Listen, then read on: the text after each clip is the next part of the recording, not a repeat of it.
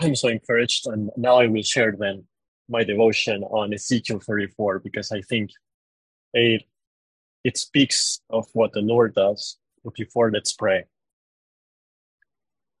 Lord, we do come before you and pray that you would teach us your words.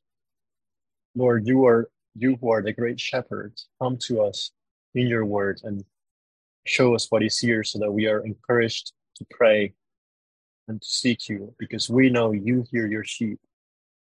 Your sheep are known of you and you are known of them. So, Lord, please help us and kindle a fire in our hearts to seek your face today. Amen. So let, let's turn to Ezekiel 34. We will read verses 11 through 16 and then we will pick up the reading a little bit further now. I want us to think about the new covenant, what the Lord does in his church as we read this chapter. Ezekiel 34, verse 11. For thus saith the Lord God, Behold, I, even I, will both search my sheep and seek them out as a shepherd seeketh out his flock in the day that he is among his sheep that are scattered.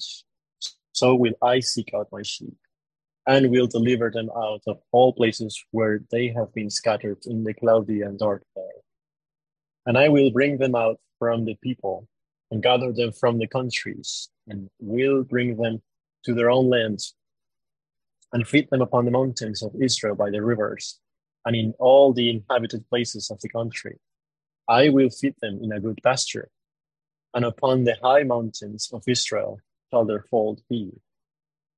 There shall they lie in a good fold, and I, and in a fat pasture shall they be fed upon the mountains of Israel.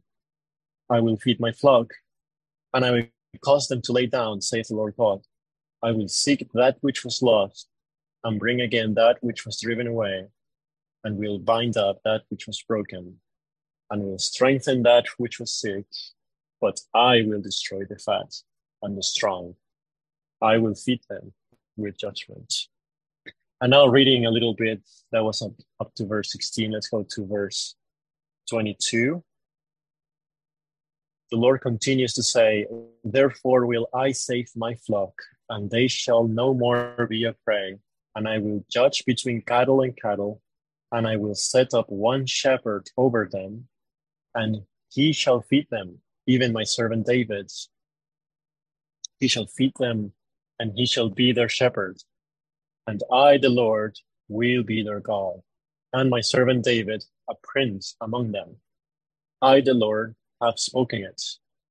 And I will make with them a covenant of peace, and will cause the evil beasts to cease out of the land, and they shall dwell safely in the wilderness and sleep in the woods. And I encourage you to read the rest of it. It's beautiful.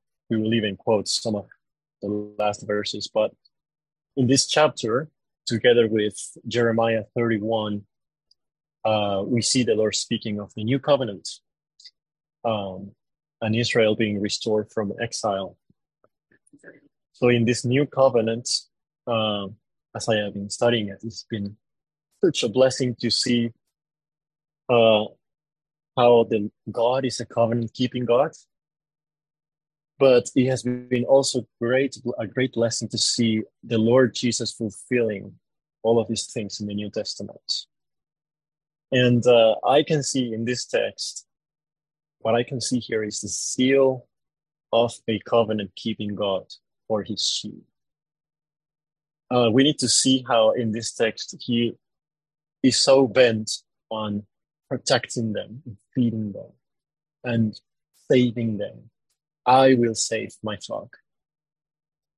And uh, we need to see the heart of God in this, lest we become discouraged or lest we feel as sheep that are scattered, uh, lest we feel that we are wandering and there is no shepherd. And when we see the church around us, we um, we think we see that things are going bad in many many aspects unless we feel that way we need to put our eyes back on the great shepherds and that's why i was saying before that it reminds me of what's happening with Jonathan H uh, this young man that is being brought back by the lord because the lord will not let any of his sheep to go lost ever.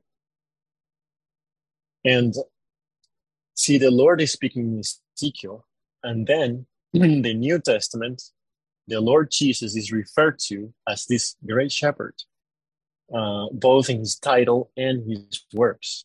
So, for example, in Hebrews 13, verse 20, the author relates him, speaking of the covenant, relates the Lord Jesus to his shepherd, our Lord Jesus, the great shepherd of the sheep, through the blood of the everlasting covenant. Hebrews 13, verse 20.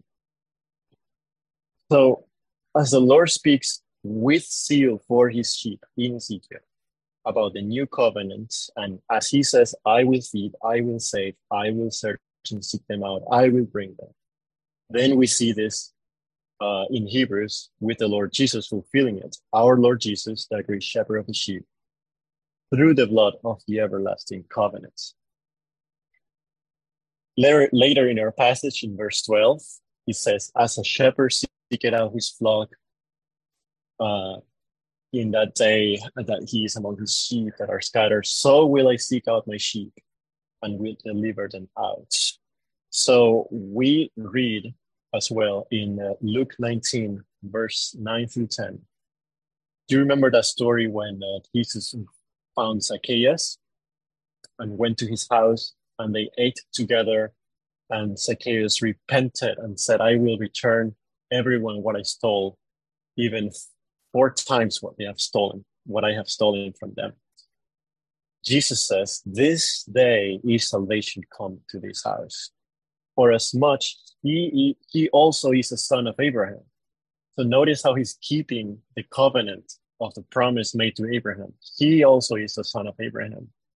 For the Son of Man is come to seek and to save that which was lost. And that's the language of Ezekiel 34. So a covenant keeping God, a covenant keeping shepherd, seeking out his lost sheep. And then, of course, we have John 10, uh, where this is greatly expounded by, by the Lord Jesus. John 10, verse 11. And this is the and this new covenant is through his blood. Uh, sorry, um, on John 10, verse 11 I am the good shepherd, and the good shepherd giveth his life for the sheep. So remember what he said in the in the Last Supper. This is the new uh, this is the blood of the new covenant. So this new covenant requires a blood sacrifice. So no wonder we see the Lord Jesus here saying, The good shepherd giveth his life for his sheep he had to die. He had to shed his blood for this to happen, for this covenant to um, come, for his sheep to be gathered again. He had to lay down his life for his sheep. And then in verses of that same chapter of John 10, verses 15 and 16, he says, I lay down my life for the sheep. And we know that there is no greater love than this. Then he says, And other sheep I have, other sheep I have, which are not of his fold. Them also I must bring, and they shall hear my voice, and there shall be one fold and one shepherd. Speaking of the Gentiles. So not only the Lord is eager to save his people, he wants this to expand to the rest of the world he wants to save the Gentiles too. Um, so never think that there's someone who is too much of an outsider or too different. Let's ne- let's never look at unchurched people as more difficult to save because he has sheep that are not of his flock and he will seek them out as well. And so as an application, um, in that same chapter of Ezekiel 34 and verse 31, the Lord says to his people, Ye, my flock, the flock of my pasture, are men, and I am your God, saith the Lord God. And uh, here in United Prayer, we are the flock of his pasture, and the Lord has great zeal for his flock. And with that in mind, we must remember that he will hear the prayer of his flock. And so we uh, let's ask the great shepherd to restore his church, to move one more time as he has done before in our midst. And that is our burden. That is the burden that we have. Lord, seek that which was lost, bring again that which was driven away, bind up that which was broken, and strengthen that which was sick. All of that, all of that is broken and sick in our churches today, in our societies today. Lord, do this. We have to ask Him, Lord, look at the state of your church. Look at the condition that we're in. And uh, we, uh, in that attitude of prayer, then wait on Him. Having seen how He is in His covenants and is in these passages that we have studied. And this is our prayer for Jonathan H. and for all of them that are driven away, sick, broken, whether those are family members, neighbors, whoever it might be.